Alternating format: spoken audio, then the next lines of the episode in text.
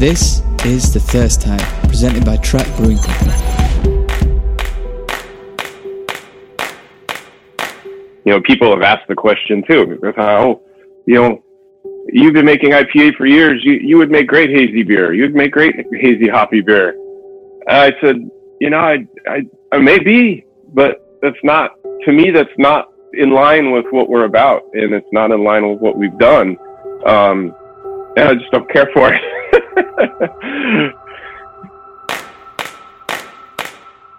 Hello, here we are back again for another episode of The First Time. This show tries to take a deep dive into the careers and minds of some of the industry's leading figures, all starting from that very first beer that changed everything.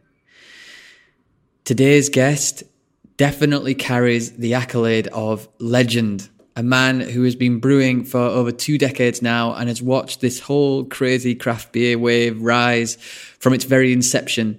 Um, he is Jeff Bagby, owner and founder of Bagby Beer Co from Oceanside, California. Man, I feel honored, totally honored that Jeff would share this time with me and share his story as well. It goes to the very early days of uh, a little known brewery called Stone when they were just starting out before moving on to Pizza Port, where he took over operations. And really is a, a kind of story of Californian craft beer, but obviously within that, a story of craft beer as a whole. The, the beers that he was drinking probably like 15 years earlier were the very beers that I think we got over here and, and, and made a real mark um, on the marketplace. So before eventually getting to a place where he had the confidence to go it alone and start Bagby Beer alongside his wife um, to showcase, you know, the beating heart of what Jeff is about, which is incredibly well produced, balanced, beautiful beer that carries a story with it whether it be Czech Pilsners, British Bitters, or, of course, the fabled West Coast IPA. He's a man that has a deep, deep philosophy on what beer should be and how it should be brewed. And we at Track, uh, we were lucky enough to brew a beer with him. Uh, when this episode comes out, it was probably about two, two or three weeks ago. Uh, and of course, we went for the West Coast IPA. Um, and we teamed up with our hop suppliers, Crosby, who do amazing fresh Centennial. And we, we literally got it over from pelletizing to beer in around, you know, a month or something, which is insane and kind of goes to show how, how this uh, industry has developed over the time. Uh, and also in that collaboration, just the back and forth on the emails uh, was just amazing. Jeff left no detail unturned, and we were truly blessed that he would share his knowledge and give us his blessing to brew such uh, well a beer that's so close to his heart. So, to the episode. He is awesome. He's a legend. He is Jeff Bagby. And we started this conversation with that all important question What was that first beer for him?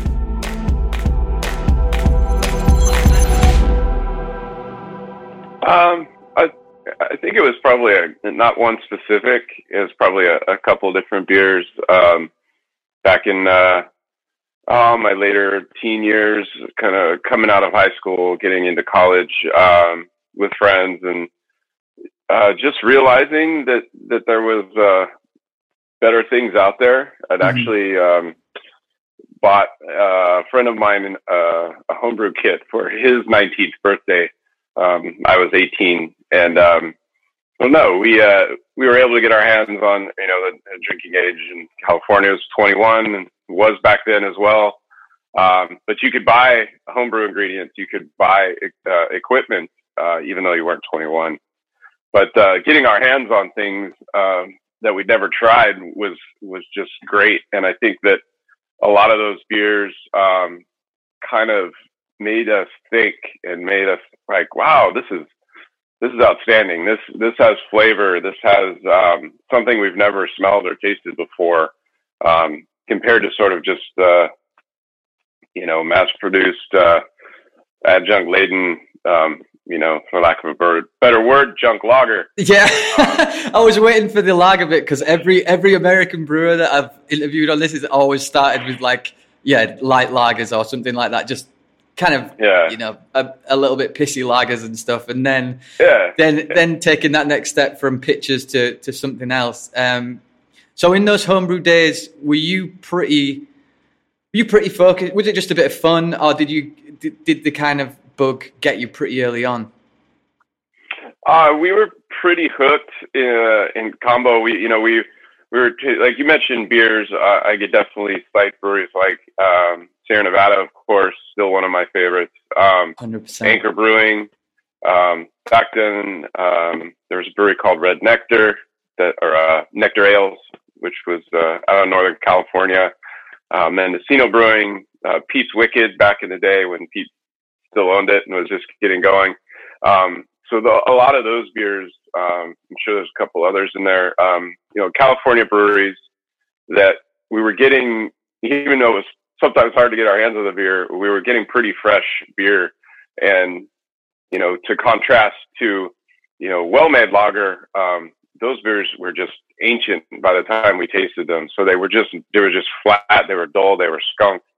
So we didn't really have a, a keen sense of what good lager should taste like. Um, but the ales were just, you know, what is this? You know, this is this is amazing. This is something we've we've never tasted before. So that was exciting. So we tried to mimic that in in our homebrew. so a couple of you know real dismal failures, over time, over time we got better and better. And and you know, with reading, with talking to brewers, you know, this is an age where nobody has a cell phone. Uh, the internet isn't going. Um, you know, this is late '90s, and and so if you wanted to learn about beer, you had to go buy a book. You had to physically get yourself to a brewery and get in a conversation with somebody. So back then, we took every opportunity we could to kind of say, "Hey, uh, we got some questions about this. Can you can you help us out?" And it worked, and some of those people are still people that I know today. Um, Awesome. you know, and back then I was, you know, kind of fanboy. Oh my gosh, you brew in a brewery. Yeah, I need to Can I to touch I need you? to. Yeah. yeah. and uh, and so it just kind of grew from there. And and it wasn't we weren't we we didn't get a homebrew kit to be like ah you know we're gonna be brewers someday or we're gonna open our own brewery or anything like that. It was more um, we, we want to try to make this on our own.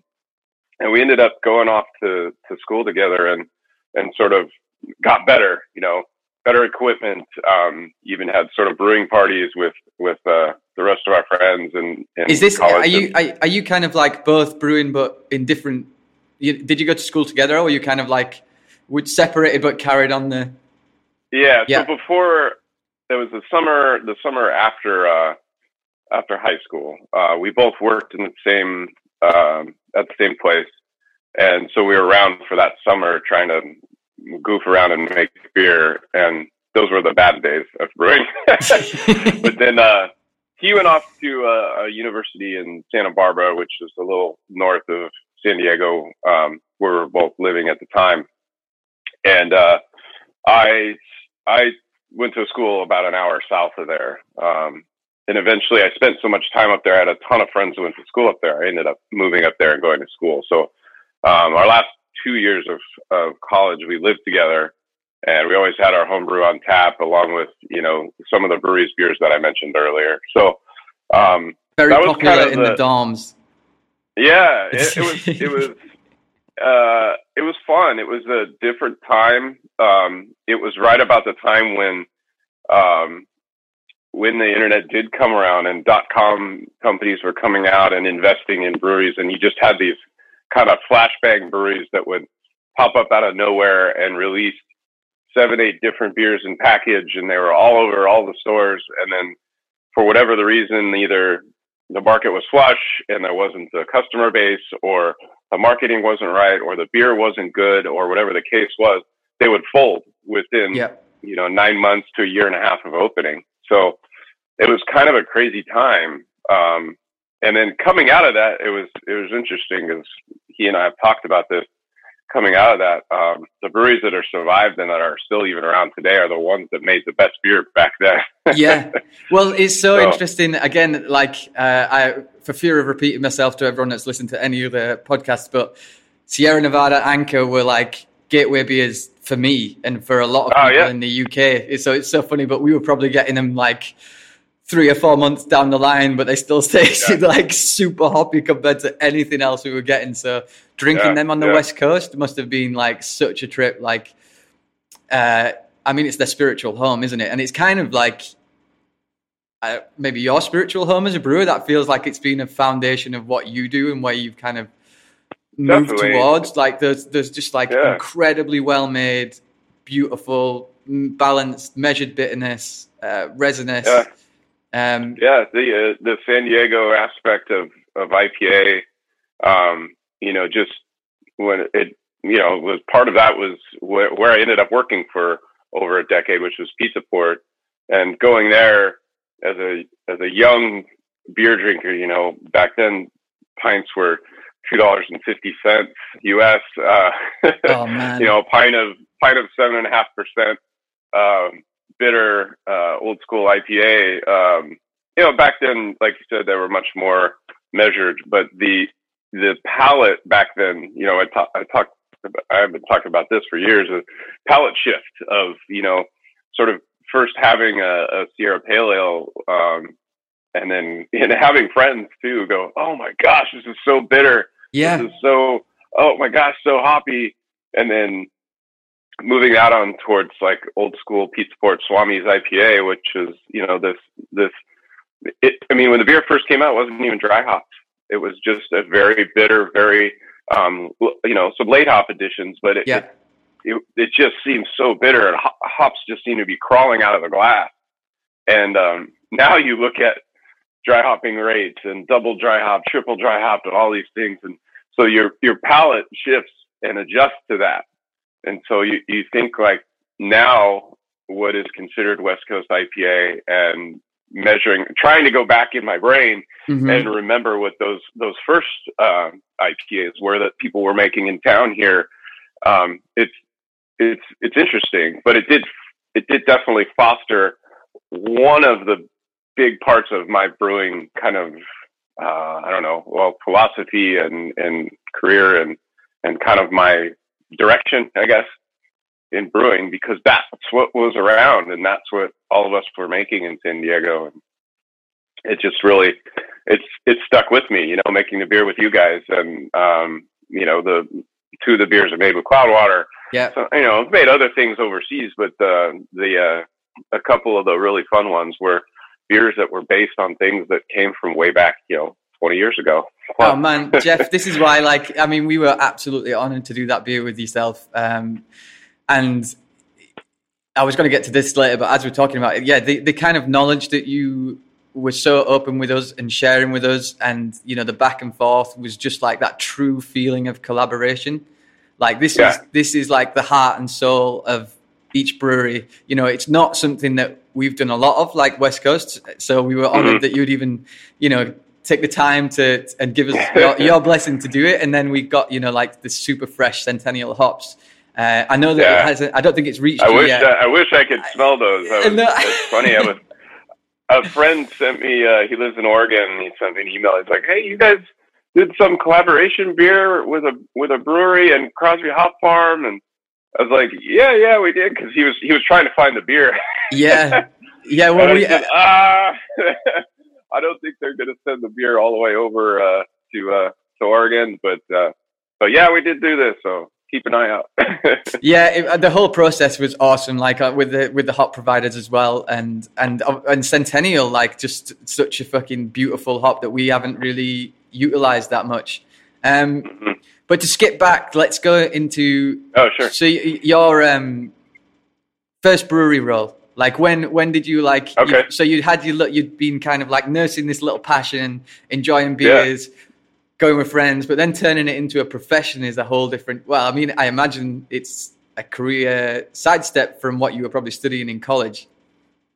Yeah, I quite honestly didn't know exactly what I wanted to do when I was in college. Uh, I was probably more focused on just getting through it. uh, school and classrooms not really being my thing, but um, yeah, I made it through fine and and actually did quite all right just to get you know get graduated. Um, then um, yeah, I came home and uh, was living with some friends in little beach town here in the north part of San Diego. And I had already, because of this kind of hobby uh, side passion of mine, a, a beer way back then, um, you know, I, I, I came back and did a summer job that I had done for several years.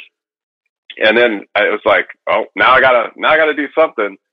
And, um, I had driven, uh, uh, buses, uh, with, uh, kids for camps and ran summer camp programs at the YMCA. That's what I'd done for years. And I had a, a commercial license to drive larger vehicles. So I thought, well, that can sometimes command a, a little bit of um, a higher wage.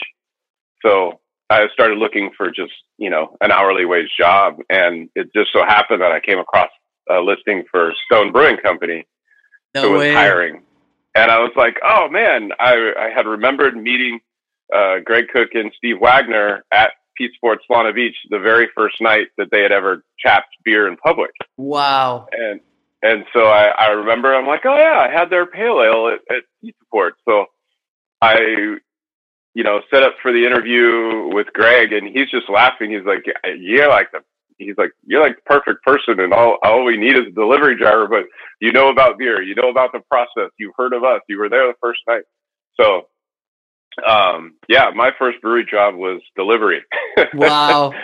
Yeah, um, delivered uh, four days a week, ten hours a day. Um, but I always spent time talking with the brewers, Mhm. um, and uh, they knew I had an interest past just uh, a job of delivering beer and delivering kegs. And the landscape back then in San Diego was uh, was interesting. It was uh, you could kind of feel the uh, the sort of tinderbox going, if you know what I mean. Yeah. Um, and uh, you know, learning from those guys as much as I could, just still the same sort of, hey, you're a brewer, let me talk to you. And, you know, coming back delivery truck and, and these guys are working, you know, and talking with them. And fortunately enough, um, they needed another person in the brewery. And so after about three months of driving, uh, driving beer, Steve said, Oh, you want to come work in the brewery? And I was like, Oh, yes, thank you. Who do I give these truck keys to? You know? and so that was the first actual brewing job um, and uh, kind of fun kind of different. Um, you know it's basically me and uh, a guy who's still a friend of mine and, and an original mentor be lee chase. And he and i worked uh, he taught me a ton. We we brewed we filtered we packaged uh, we did everything but deliver and and is this where like because this is you know we're talking about Stone here, which became an absolute behemoth, but th- I guess this is Yeah, their kind of yeah. like their early early. Was it still pretty sizable, or was it a, a relatively kind of uh, No, they were they were relatively small at that Yeah. point. So they um, that was 1997. Um, I think I got hired in September of that year at Stone, and um, I think they had I think I was the tenth employee total out of the, the brewery, and you could tell, you know, they had positioned themselves to grow. They Mhm. they didn't have a you know they had a 30 barrel brew kit, which is actually still the kit that uh, now Port Brewing Lost Abbey uses. So after Stone got bigger and bigger and moved to Escondido, which is a little further out, now they have their big, uh, big Rolec system and big facility, huge production, obviously. Um, um Port Brewing moved in to their old spot. And they've done their own expansions and, and done things, but the, the kit is still the same. Um, in fact, a couple years ago, I did a brew with them and we were, I was doing the math, figured it out that it was, pro- it had been 20 years since I brewed on that kit. wow that that kid must have seen some beers, man. That's insane. This show is supported by Crosby Hops AD. Whether you're looking for spot hops or locking in a hop contract, Crosby Hops has the hops you need exactly when you need them. Varieties like Amarillo, Eldorado, Idaho 7, Centennial, Cashmere, and many more are available now. Crosby Hops is a B Corp certified, independent, and family owned hop grower, processor, and merchant based in Oregon's beautiful Willamette Valley in the heart of the Pacific Northwest USA. Through generations of hop industry experience in their robust merchant processor platform, Crosby has cultivated long standing relationships with like minded independent growers and hop breeders across the globe. This unique model, alongside partnering with trusted independent distributors like Loughran Brewing Stores complements Crosby's estate grown hop portfolio to provide discerning brewers access to a diverse selection of the finest hops on earth, and we can attest to that. This show is also supported by Loughran Brewing Stores AD since 2014, Loughran Brewing Stores has been connecting brewers with the world's leading farmers and producers of brewing ingredients. By working directly with hop and malt producers, including Crosby Hops, Indie Hops, Hop Revolution, Biwa, Loughran Family Malt, Best Malt, and Castle Malting, Loughran Brewing Stores is able to supply the highest quality and most environmentally sustainable ingredients on the market today. Whether you're brewing a hazy IPA, imperial stout, or any other style of beer, Loughran Brewing Stores has everything you need to take your beer from farm to glass. And now, back to the show.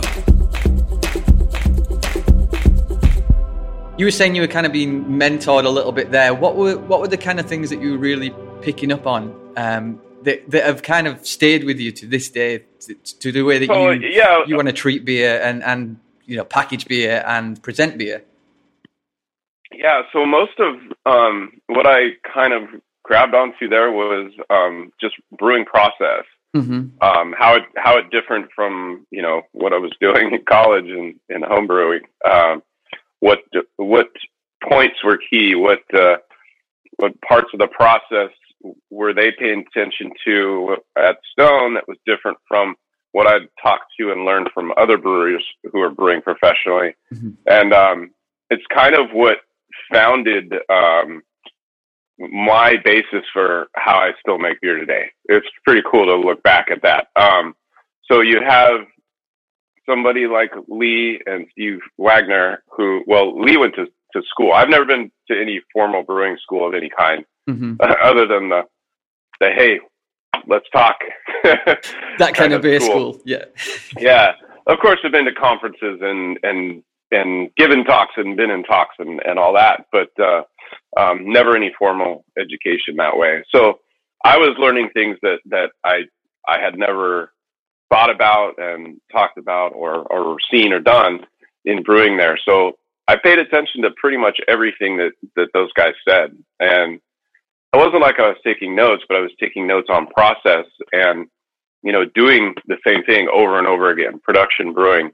Um, and we did a little experimentation too. Back then, you know, we were the very first, I think, uh, special beer that we made there was the second anniversary uh, IPA at Stone Brewing, which basically they took their IPA and doubled the hop regime and doubled the dry hop. Oh, DDH.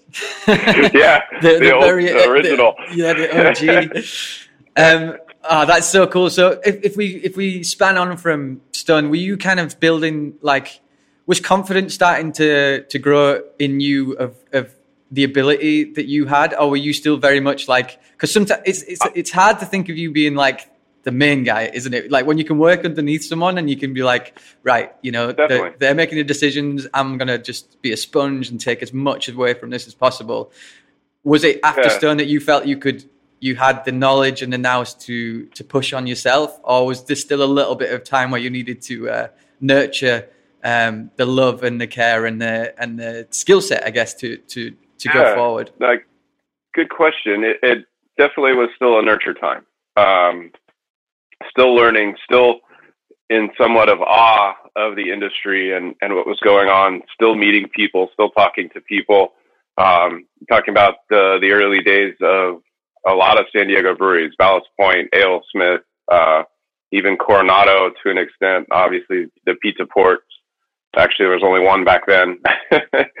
Um, so it, it, it was a, a, a really cool time for me to be a sponge in the Mhm. in that industry. And in those early days i was definitely not as experienced as everyone else. Um, you know i was asking questions and you know i'll never forget some of the first san diego brewers guild meetings that i went to as a stone employee and meeting other brewers and tasting other beers um, from them and having conversations about process and things like dry hopping, you know, and when that was just first coming to be a thing uh, and and the different ways. Oh my gosh, the different ways that people were dry hopping back then, and and trying and sharing their hey, try this and mm-hmm. try that, and do you hear about this new hop variety? And it's just just wow, you know, all this information. So I definitely didn't have the confidence to be like, hey, yeah, I'm gonna go be a head brewer somewhere, or I'm going to. It was more like, you know, what can I learn?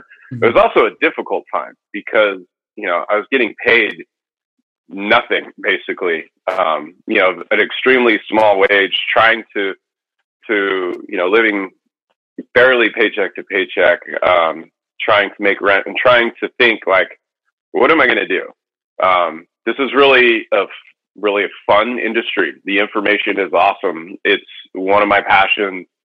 No idea at that time that it would at all that it would be a career for me. That it would be something that would be me talking to you today. You know, yeah. that, that, uh, that was not there. That took several years of, uh, you know, graduating into a lead brewing position and head brewing position, running a facility, then run, at Pizza Port, running several um, locations and brewers, training, hiring, creating new beers, um, you know, figuring out um, how to make uh, a a company like that run on the beer side, you know, dealing with bartenders and how services happens and education for staff and for them to pass on to customers. And, you know, a lot of that to me, um, you know, it's funny because I did start off working in a production brewery at Stone, but ended up kind of changing lanes a little bit to focus on the smaller, more brew pub aspect, which has very little to no production aspect to it. You know, you're making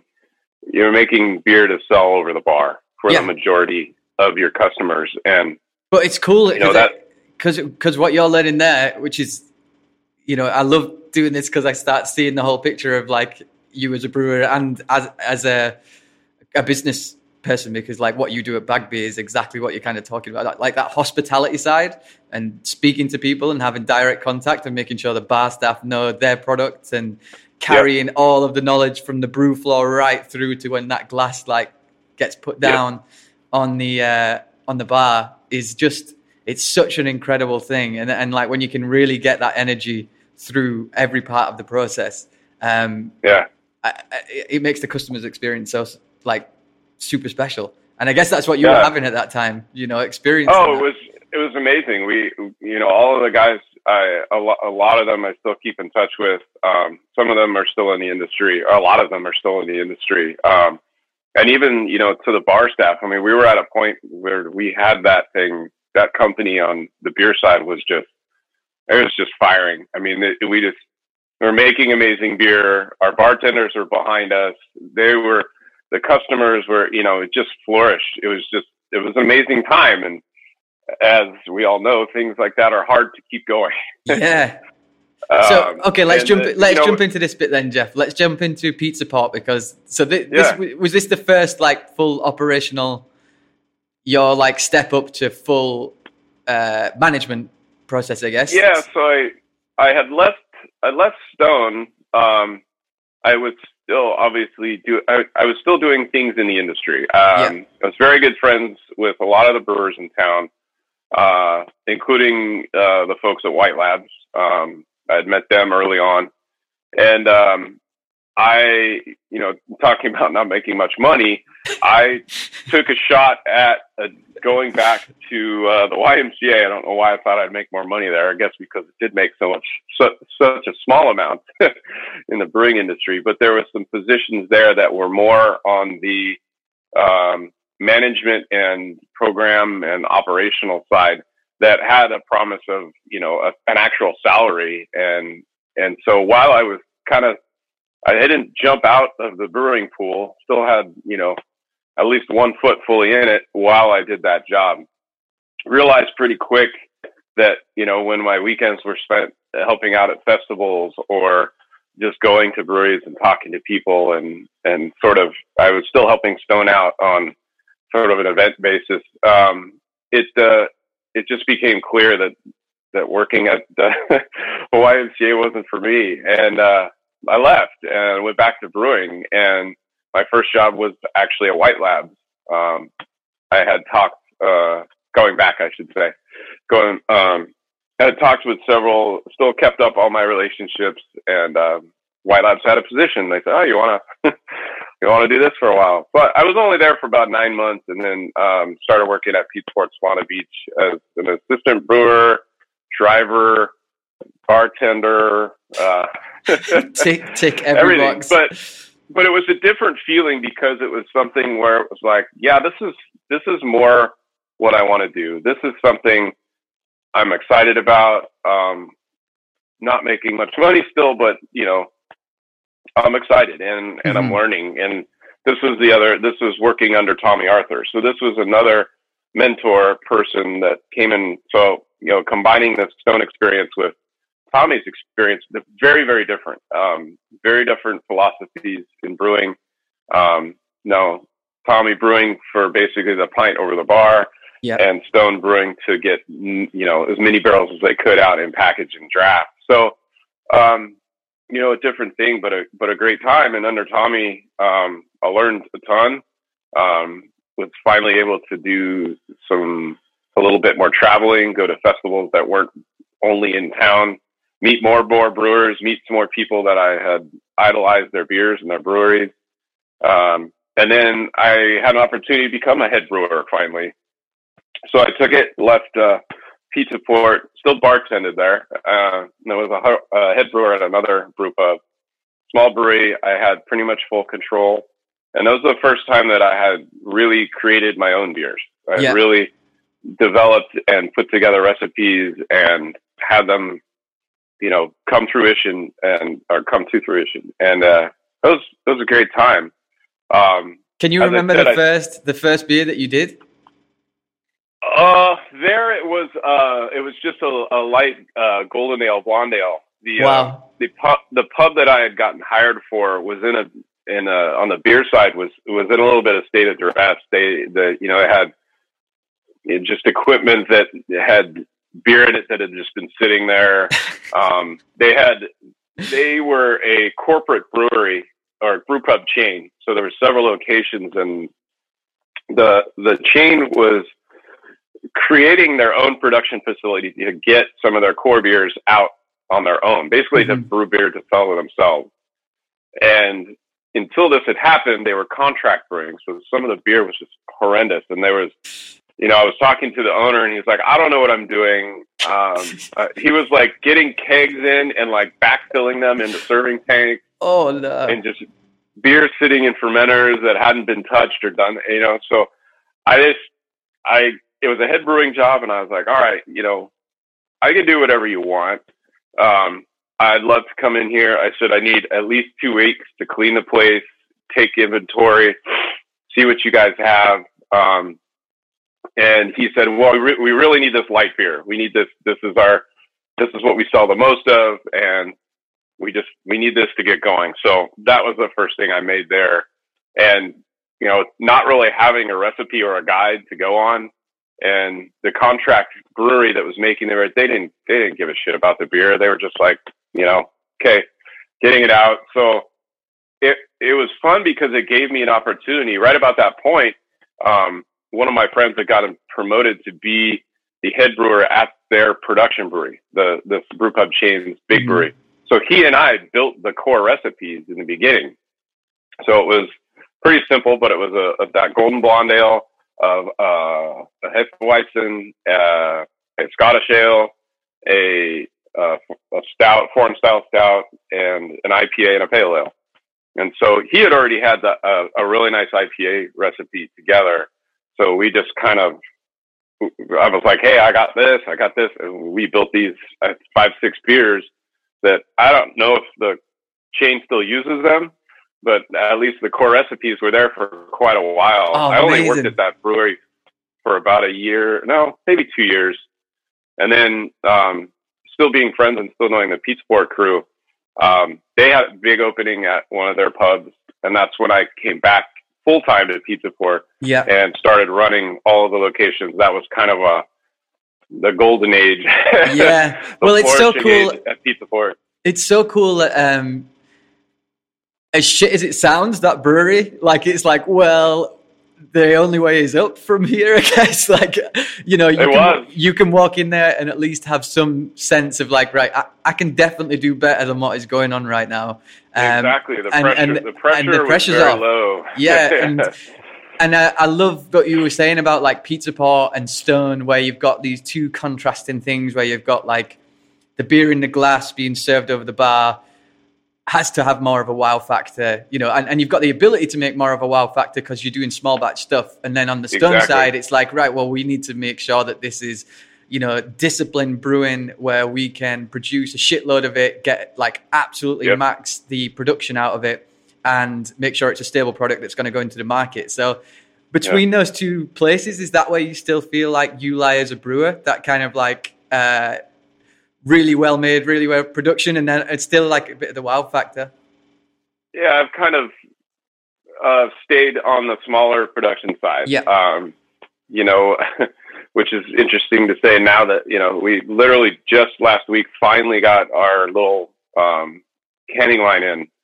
So the the the production side is maybe creeping back in, but out of more of necessity than anything else. Yeah. But I've definitely stayed on the you know I I enjoy the restaurant pub bar aspect of of of of this whole industry. And when my wife and I were creating Bagby Beer, the beer was the was kind of the the foundation, right? It was Yeah. the the uh, this is you know we're a beer company, uh, but we wanted and we we were confident in, in the ability to to make uh, make good beer.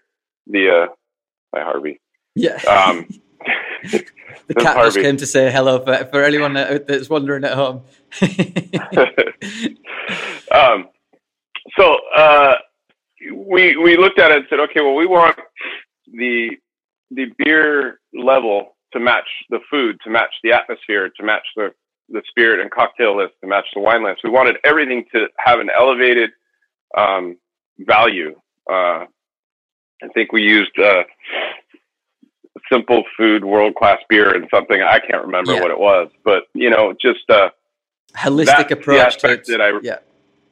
yeah, that's the aspect of the industry that we we really took, and she and I both took experiences from travel, um, different breweries, different bars, different countries, different food aspects to to try to put this whole thing together. And you know, we're we're just over six years in, and in a time which which seems like a flash now.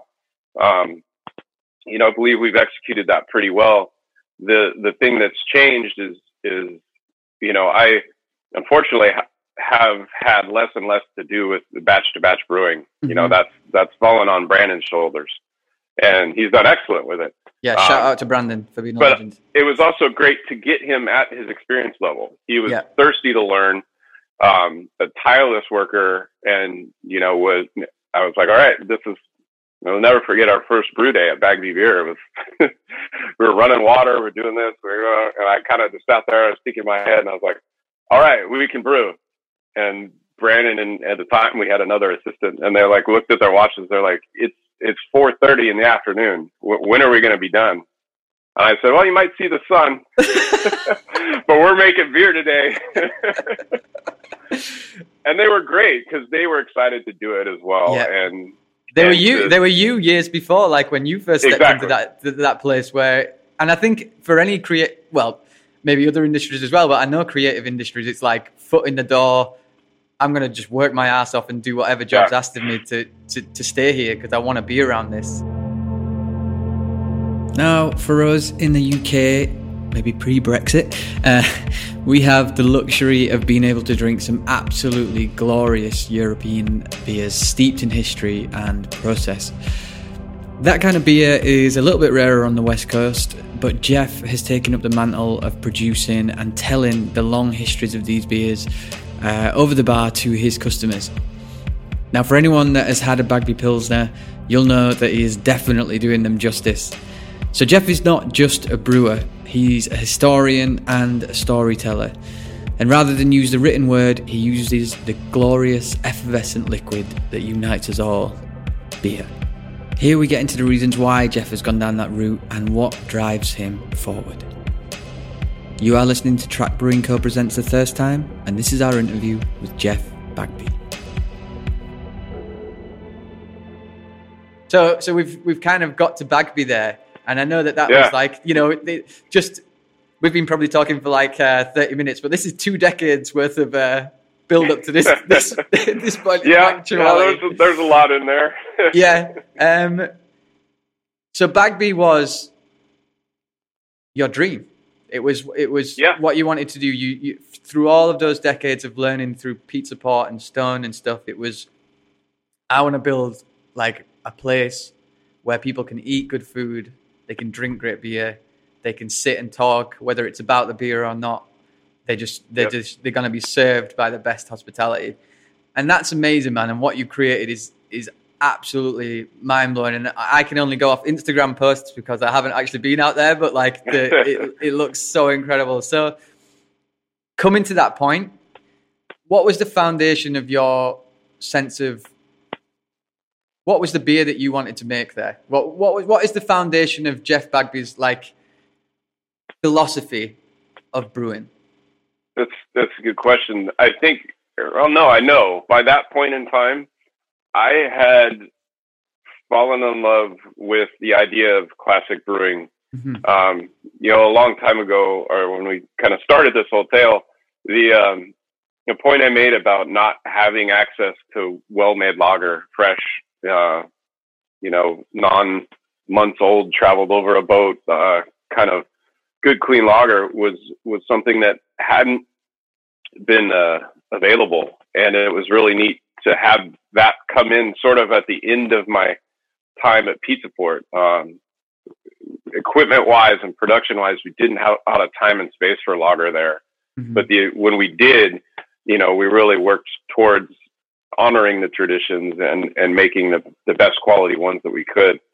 And in that, and looking at those styles, um, like I I hadn't made Kolsch until Bagby Brewing or Wow. Bagby Beer, and um, that was something else. So I, it kind of came out of this foundation of, of classic beer, both ale and lager, and you know we we have a, a couple of twists and turns, but nothing compared to what um, been going on, and especially in the last two to three years. So that I took that and I said, okay, well these styles have all been done. Everything's a lot has been done. Yeah. Um, I just want to take the tools that I have and present people with the best examples that I can think of that represent those styles. You know, I want, which happened, I want, you know, German visitors to come into our brewery who are from Dusseldorf and, and go, oh, you make an alt beer and taste it and go, ah, this reminds me of home Yeah. and um, those types of things, and to teach um, local, like you know, you put something like alt beer on a beer menu, and 95% of your customers have no idea No what idea. that is, what it tastes like, where it came from, or anything like that. So to me, it was an opportunity. It was an opportunity for a bartender or a server um, to to say, okay, oh, you're not familiar with this. This is this is the story. Yeah. Um, this is where these beers come from, and here's our example. Yeah. And I think we achieved that. I think we maybe didn't achieve it as well as I would have liked or hoped or dreamed. But, you know, the foundation for that is still there. We still make, you know, um, very classic style beer. Um, we still make amber ale. We still make brown ale. We still make things like British bitter. Um, we we make uh, for or uh, Irish style stout. You know, we make a lot of beer that has been made for hundreds of years. It's uh, quite. It's quite like. than- Uh, yeah. There's quite. Well, it's a really strong element of like uh, province, like provincial beers, like places that because when you were talking about like alt beers and stuff like that, yeah, you, you're gonna find brewers that have done like one beer or maybe two beers for maybe even hundreds of years. You know, like the, the, yeah, all that all their knowledge and all their process is going into just making sure that that beer is as consistent as Yep. as anything and i mean i can only go off the you know every time we've ever seen you at festivals we me and matt always used to just park next to you and just fill our glasses with your pilsner over and over again because it's like it's so it, it's just a crisp beautiful thing um and what i really love about that is that the stories. You know that that, that Yeah. that's at the heart of what it's what it's about, and and I think that you know, knowing you and speaking to you, like that's that communication is everything. Yeah, yeah, it is. It's it's it's our way of of creating a foundation in in a customer base too. Yeah. and you know we've we've we've worked real hard at that, and and we see it and we receive it, and not just in a lot in the beer, um, but also in just in what we do. You know, we're we're uh, as we all know, and we're all in a very difficult time, and our brewery is struggling, and to see the responses that we get from people and the messages that we get from people just you know you're doing the right thing. You are one of our favorite places. We'll remember you. Make it through. We you know do we we're here to support when and if. And those types of messages are are so valuable and so Yeah. important because they they not only validate what your goal was but they also see that that that you do have um, whether it's small or not, you do have some some people out there that really do care.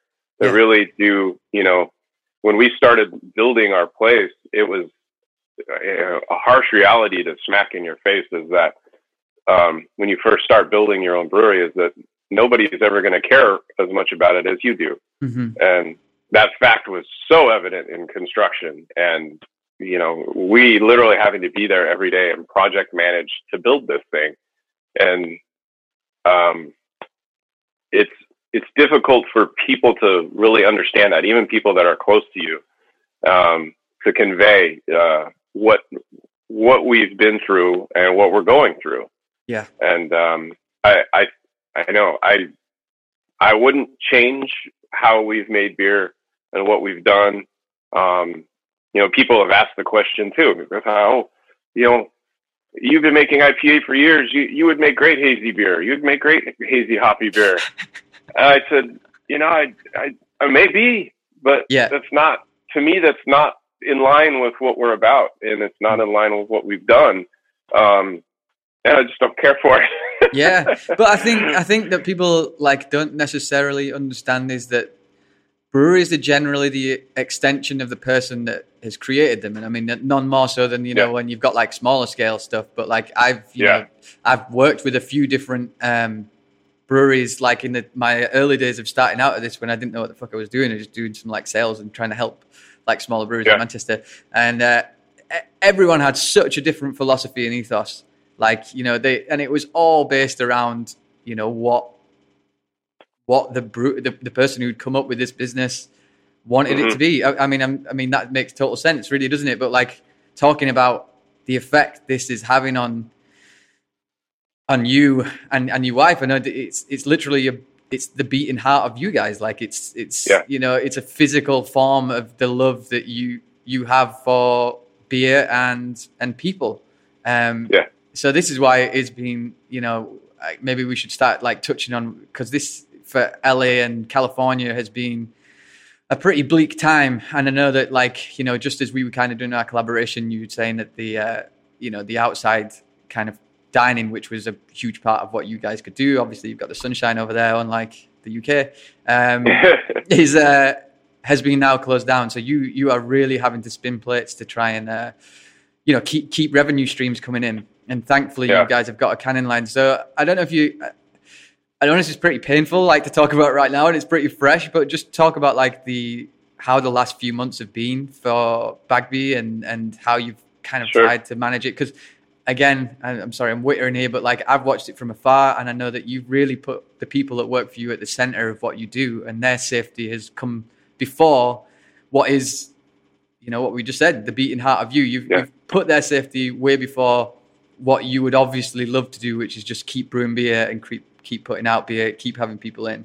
Um, and Yeah. honestly, it's so commendable, and you know, I can only give you my utmost respect for for everything you've done. So I know there must have been tough Thank you. choices. So so yeah, I don't know if you could give us a little bit of an overview of, of how it's been. yeah, I'll, I'll try to I'll try to uh, try to give you a picture. Um, yeah, it's, uh, to start off, it's it's been um, you know 10, 11 months of of extreme um, discussions Mhm. uh, with my wife and I about what we do, um, how do we move forward, what what are the op- you know the basics, what are the options, what can we do?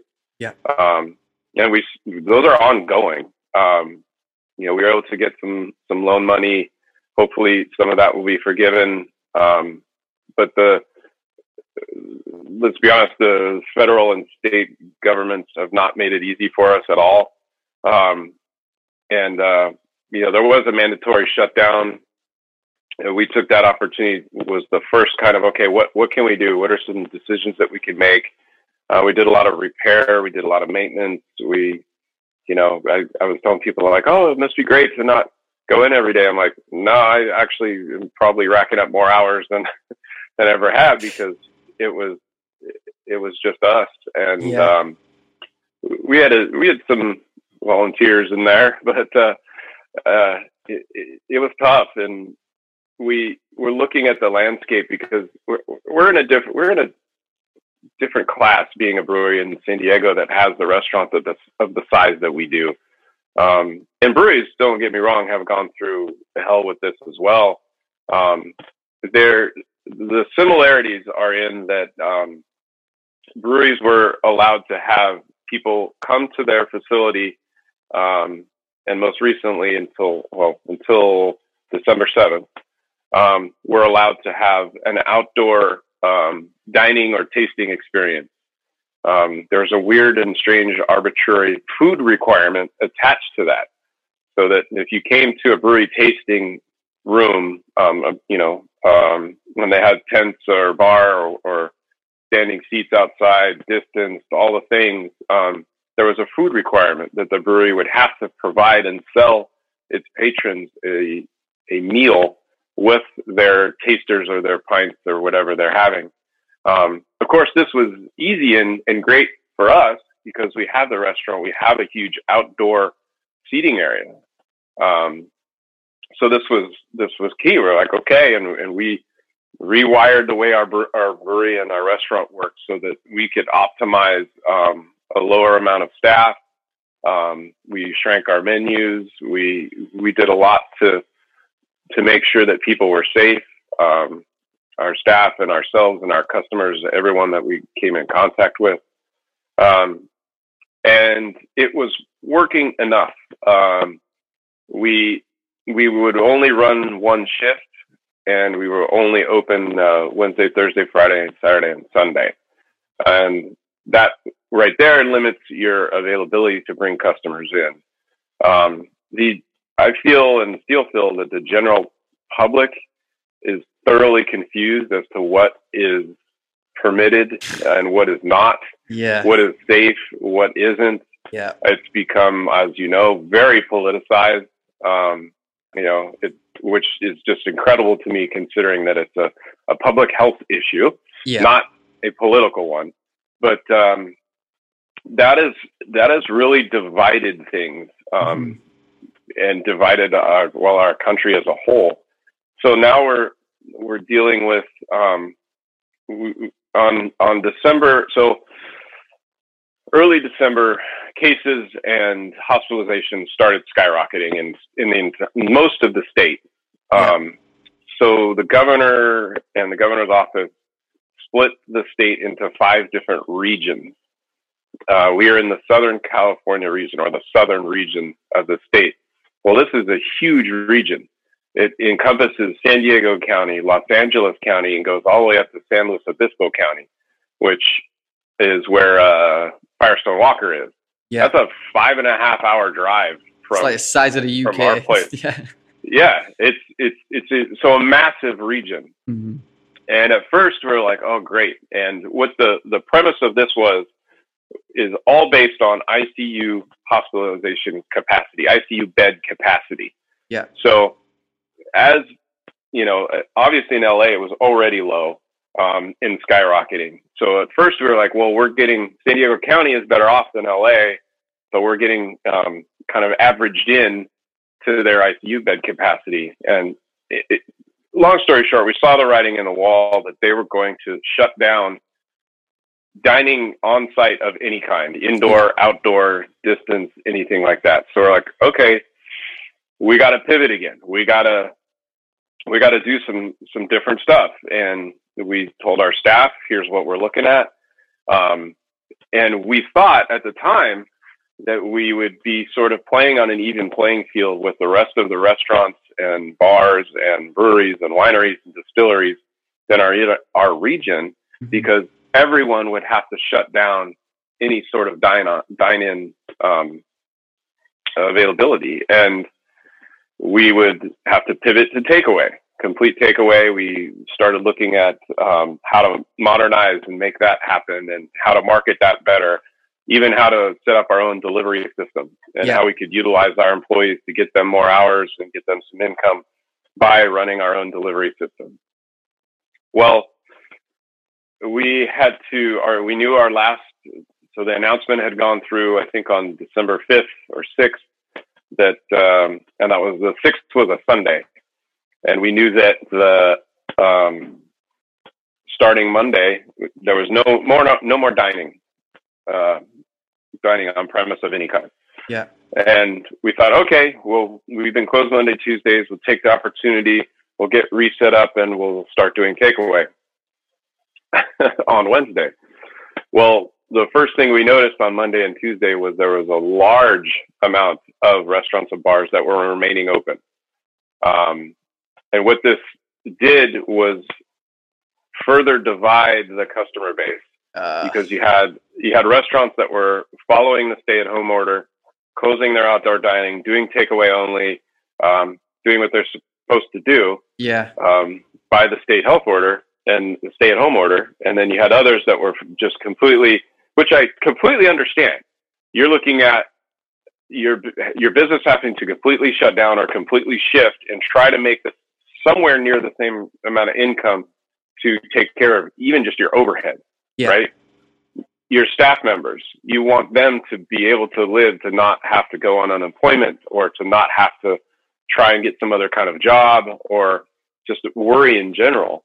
So I understand why people did that. But if by doing that, they've divided our customer base so much so that people were getting telling us, "Yeah, we really like you. Um, beautiful place. Food and drink are awesome, but uh, we're going to go down the street because they're still open and we're going to support them. Uh. And it's, and then you have the people that say, Hey, we recognize what you're doing. You've taken a great path. You're taking, you're doing what you can for your employees. You're keeping yeah. the community and, and everyone safe. Um, and uh, we'll support you when we come back. And you're on our very short list of places that we're going to come to when everything's done. Um, but it was just frustrating. We we completely abandoned even trying to do delivery because there wasn't an even playing field. Yeah, um, I mean, how how are you well, supposed to do work? Like, what's the point in investing in all these logistics if someone else is going to be open down the road? And and like uh, what you said there, it's just like everyone's just trying to survive in a sense. But like, yeah, I, if, I, get it, but yeah. I'm at risk if if we're open. Uh, you know, uh, our ethos hasn't changed. Yeah. We want the community and people to be safe. We want, as everyone does, for this thing to get and you should be rewarded for that. Sort of, we should, but in action, yeah. we will probably end up being punished. We'll yeah. see. That that still hasn't come to fruition or not. But we risk, you know, and I've had conversations with our alcoholic beverage control. You know, I, you know, I am a licensee. I have a manufacturing license and I have a retail license. And if I'm open, I risk losing those. Yeah. I risk heavy fines, suspension, and ultimate, you know, ultimately having my license revoked. And yeah. if it is, then then I can't get it back. Yeah. Um, because you know the the name of my business, and so you know that that was also very important to us. Yeah. And having conversations with them and saying, "Hey, look, this is the situation I'm in. This is very difficult you know, and them saying, no, no, enforcement is in place. We are enforcing. We're going out. We're warning. We're fining. We're going through the whole process, but we're outnumbered. We're outnumbered yeah. because the and they're a state agency. Um, a lot of time, a lot of the different changing um, things with this whole pandemic in regards to what you can and can't do have been pushed down all the way to a county level, which yeah. um, is sort of San Diego a County is big. It encompasses uh, I think a little over three million people, and has uh, you know several cities and towns within it. Um, but but the your your alcohol license is, is state. Yeah. So whether people are, are following the stay at home order or not, um, these people, um, the enforcement side comes from the state. The health, on the other hand, so our, our health permit, our ability to sell, to manufacture, or to, to cook and serve food, yeah. um, uh, comes from a county level. And they're outnumbered as well. They are doing the best that they can to enforce the order, but it's been difficult for them too. So it, it's created this division where you have uh, a customer base, some of who don't even understand. I've yep. seen posts from friends that say, well, Encinitas was open yesterday. I went here, but then it's closed today. But now Carlsbad's open. And I want to just scream at them and be like, none of them should be open. yeah, you shouldn't be able to go anywhere, or you're not supposed to be able to. Yeah. But they're that it's that confusing and it's that unknown what is actually supposed to happen. So you've got these people supporting restaurants that they don't even know that aren't supposed to be doing this. And of course, the restaurant owners, like I said, I sympathize and I understand, but they're saying it's their constitutional right to be open. It's saying that they're in peaceful man. protest to be open. Yeah. And, and part of that is true. The other part of it is, is there is a national health risk. Yeah. National, not just at the state level. Yeah. Our state is in a very bad situation in San Diego County, LA County, um, and our southern region, there is zero ICU bed capacity. There is people that pull up to a restaurant, you know, in an ambulance that maybe they have a heart condition, maybe they have a heart attack, maybe they, you know, then they can't get in because there's no bed. Yeah. You know, I think about, I think about my parents. I think about other people. I think about friends who might get in a car accident and yeah. they can't get into a hospital because there's there's uh there's no room. Oh man, it's just it's. So, oh, I mean, we're we're not. You know, in the UK, this is a pretty similar situation. Bar that the actual yeah. people, are, uh, the enforcement has been. You know, that everyone is actually kind of followed the rules to a certain degree. Um, you know, I think there's a little it bit seems like more, a little bit more government support, and people are just like, yeah. Know, if, if, you want the government support, you have to adhere to these kind of rules. But the reason I wanted to kind yeah. of go into it and, and speak about it is because this is such a huge part of our industry, and you know, for listeners that are just like uh, customers, like go out and support your local breweries, like go out and support like your little food yeah. checks because you know your wallet has never been more powerful than it is now like the, you are literally you know keeping businesses from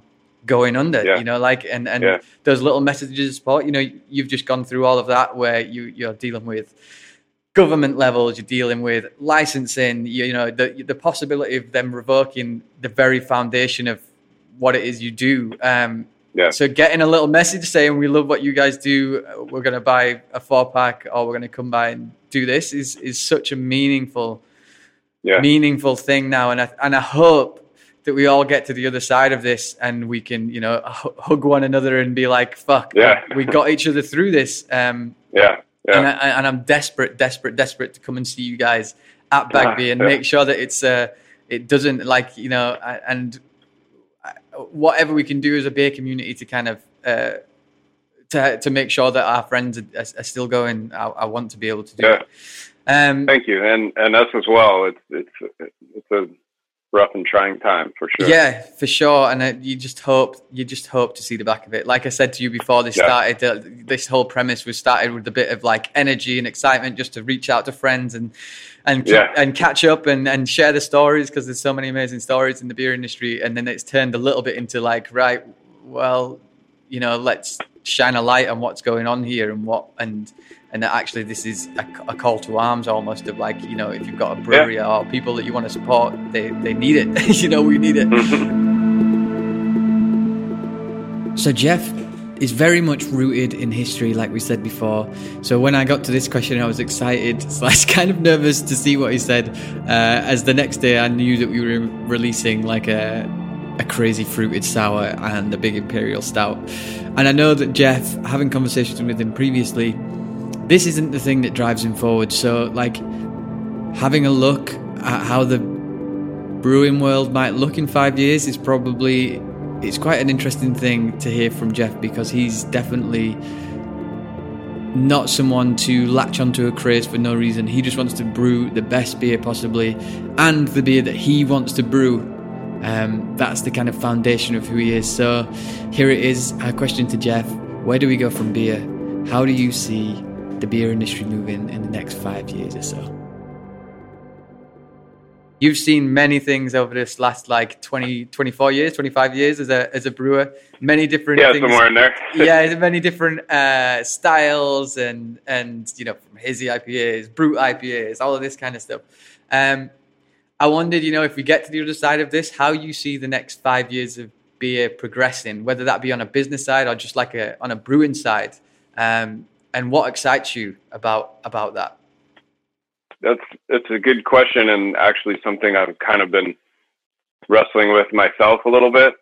Um, you know, the, the beer industry is pretty unrecognizable to me to compared to even you know six years ago when we opened Bagby Beer, um, and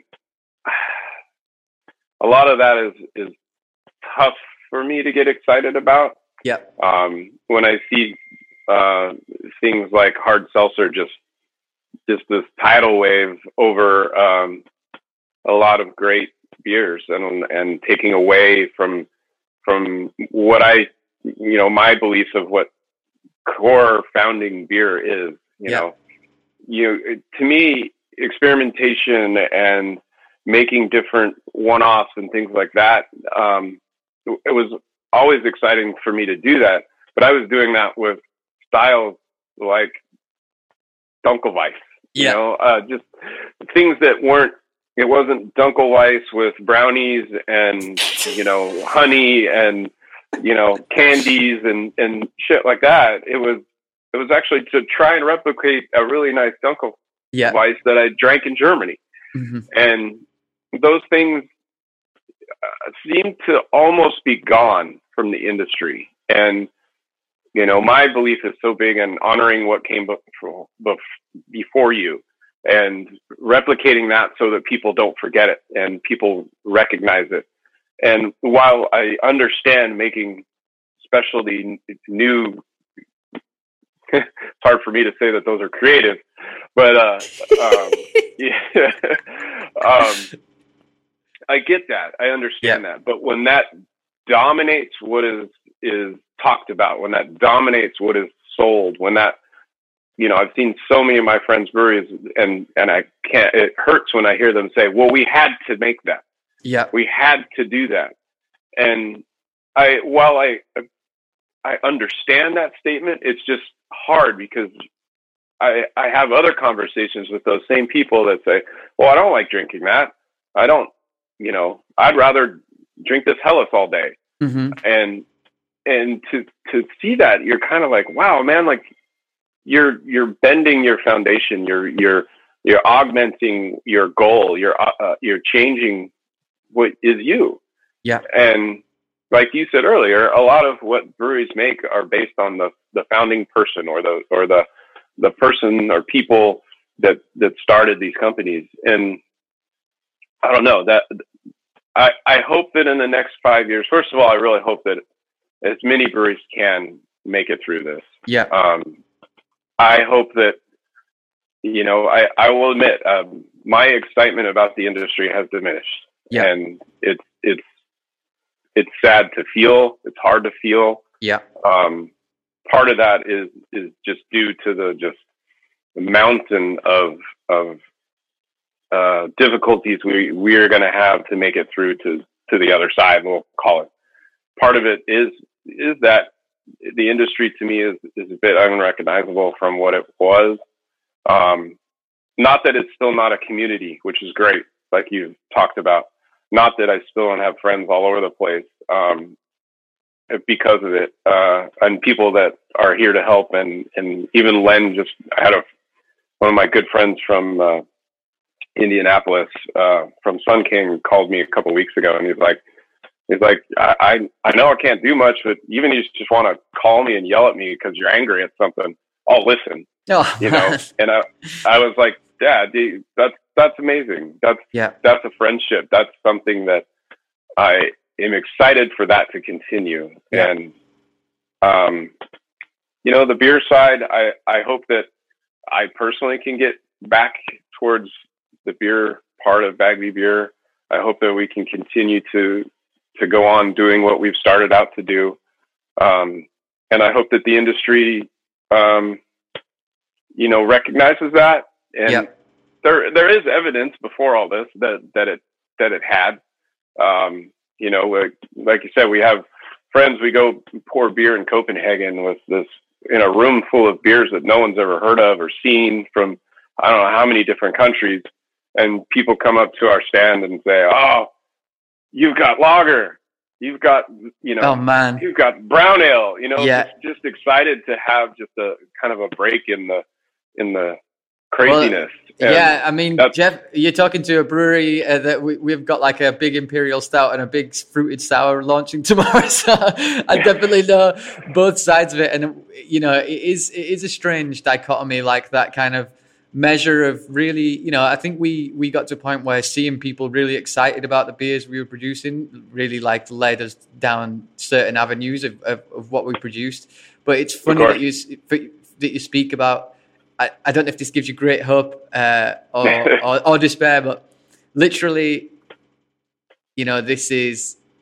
I think this is like episode thirteen now of it. It's like every brewery and every brewer, like lager is the the the, the foundational layer and like really well made uh you know beer of that ilk is exa- is, Mhm. is what everyone wants to drink you know and and i Mhm. think Mhm. i went on a you know as a consumer and a, not a brewer i went on a real trip of this kind of again i'm repeating myself here for anyone that's listening but like this trip of like you know, we, got brought up and you drank shit lagers, same same as you, and then you got introduced to all this other stuff, and you go on this absolute mad kind of like journey Yeah. through all these different beers, and and you know, from Belgian beers to uh, sours Yeah, to yeah. Goerser to, and then and and then just going absolutely hell for leather, at super hoppy beers, and then just coming back to this point where it's just like crisp, beautiful lager is is all I want to drink now. And actually, and over the Christmas period, I just stocked up on like uh,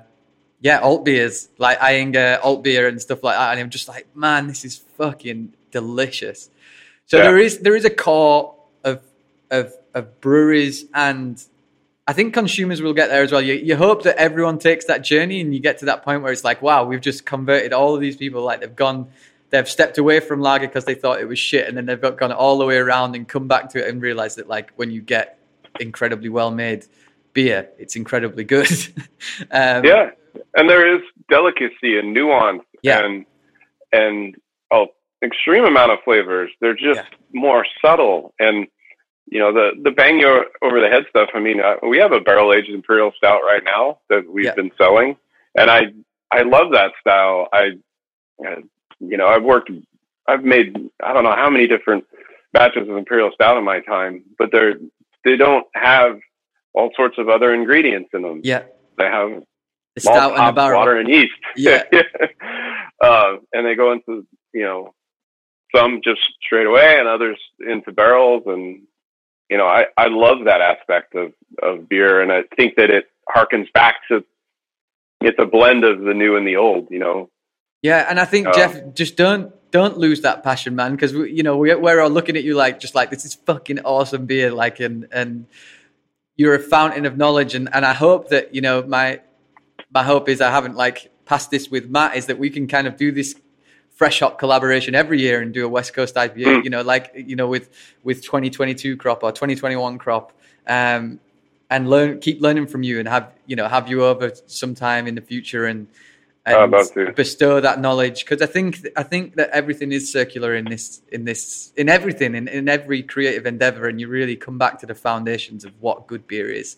Um, Yeah. and and you've been making it for 25 years, so you, you you can carry that forward. So on that note, I guess we better better wrap it up. Um, yeah, sure. thank you so much for your time, Jeff. I, I truly Sure. appreciate it. It's great to catch up with you, and I know that this has been an exceptionally hard time, um, especially you know where where you're situated at the moment.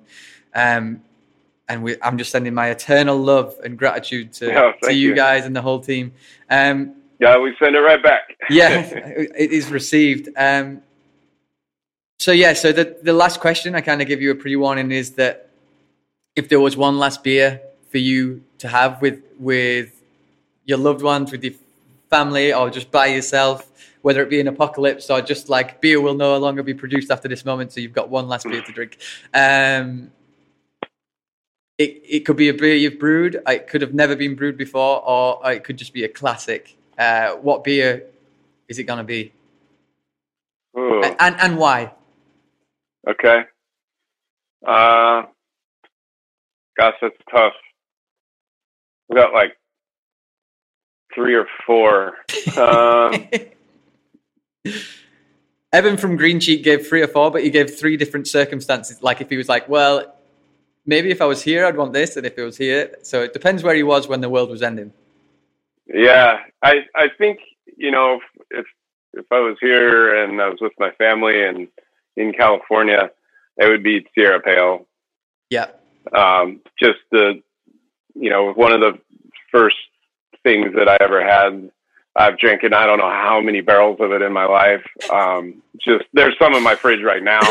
like it, there always is. Um, it's just such a perfect beer, yeah, and amen. it's got hops. It's got balance. It's it's um what we call it kind of standard alcohol at at five six. Um, so it, it it just and you can you can drink lots of it. Yeah. it's it's it's such a pleasant thing. Um, the other beer I was thinking of was, was somewhat more of a uh, uh, uh, or another kind of foundation beer for me, uh, an eternal favorite. Um, if I was uh, if I was in Belgium or Western Europe, would probably be Taras Boulba from De La Senne. wow, Um, that beer just again, I I've drank tons of it. It's light in alcohol. It's hoppy. It is an expression of that brewery, of that Mhm. place, of Belgium. Um, just such such a drinkable, fantastic beer, and somewhat of a pale ale in the same vein. You know, yeah, so definitely. very has its similarities to uh to Sierra Pale, not in obviously not in in hops, malt, and yeast, but uh, um, in sort of uh, foundation. Yeah, an expression. Jeff, you've just encouraged me to swing by the shop and pick up a four pack of uh, Sierra Nevada from, uh, from Awesome.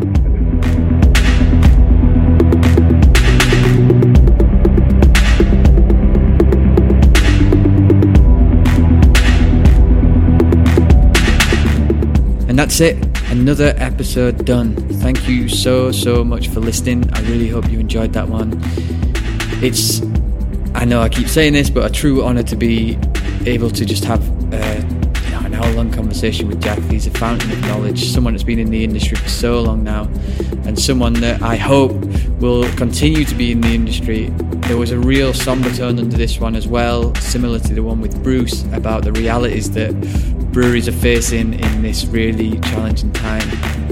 And the reason I really wanted to kind of cover it is because your wallet has never been more important and this doesn't just go for beer i guess but just like we are designing the societies that we want in the future so if you if you want to buy a cheap beer at a supermarket you know that's that's totally cool i totally understand but if you really want to support small independent business then your wallet is the best way of doing that and of course little messages of support. They really really do help raise the spirits and kind of give you the realization that what you do matters. Um, so yeah.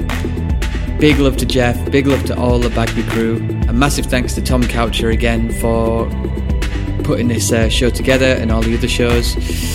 We'll be back in a couple of weeks with a new episode. Until then stay thirsty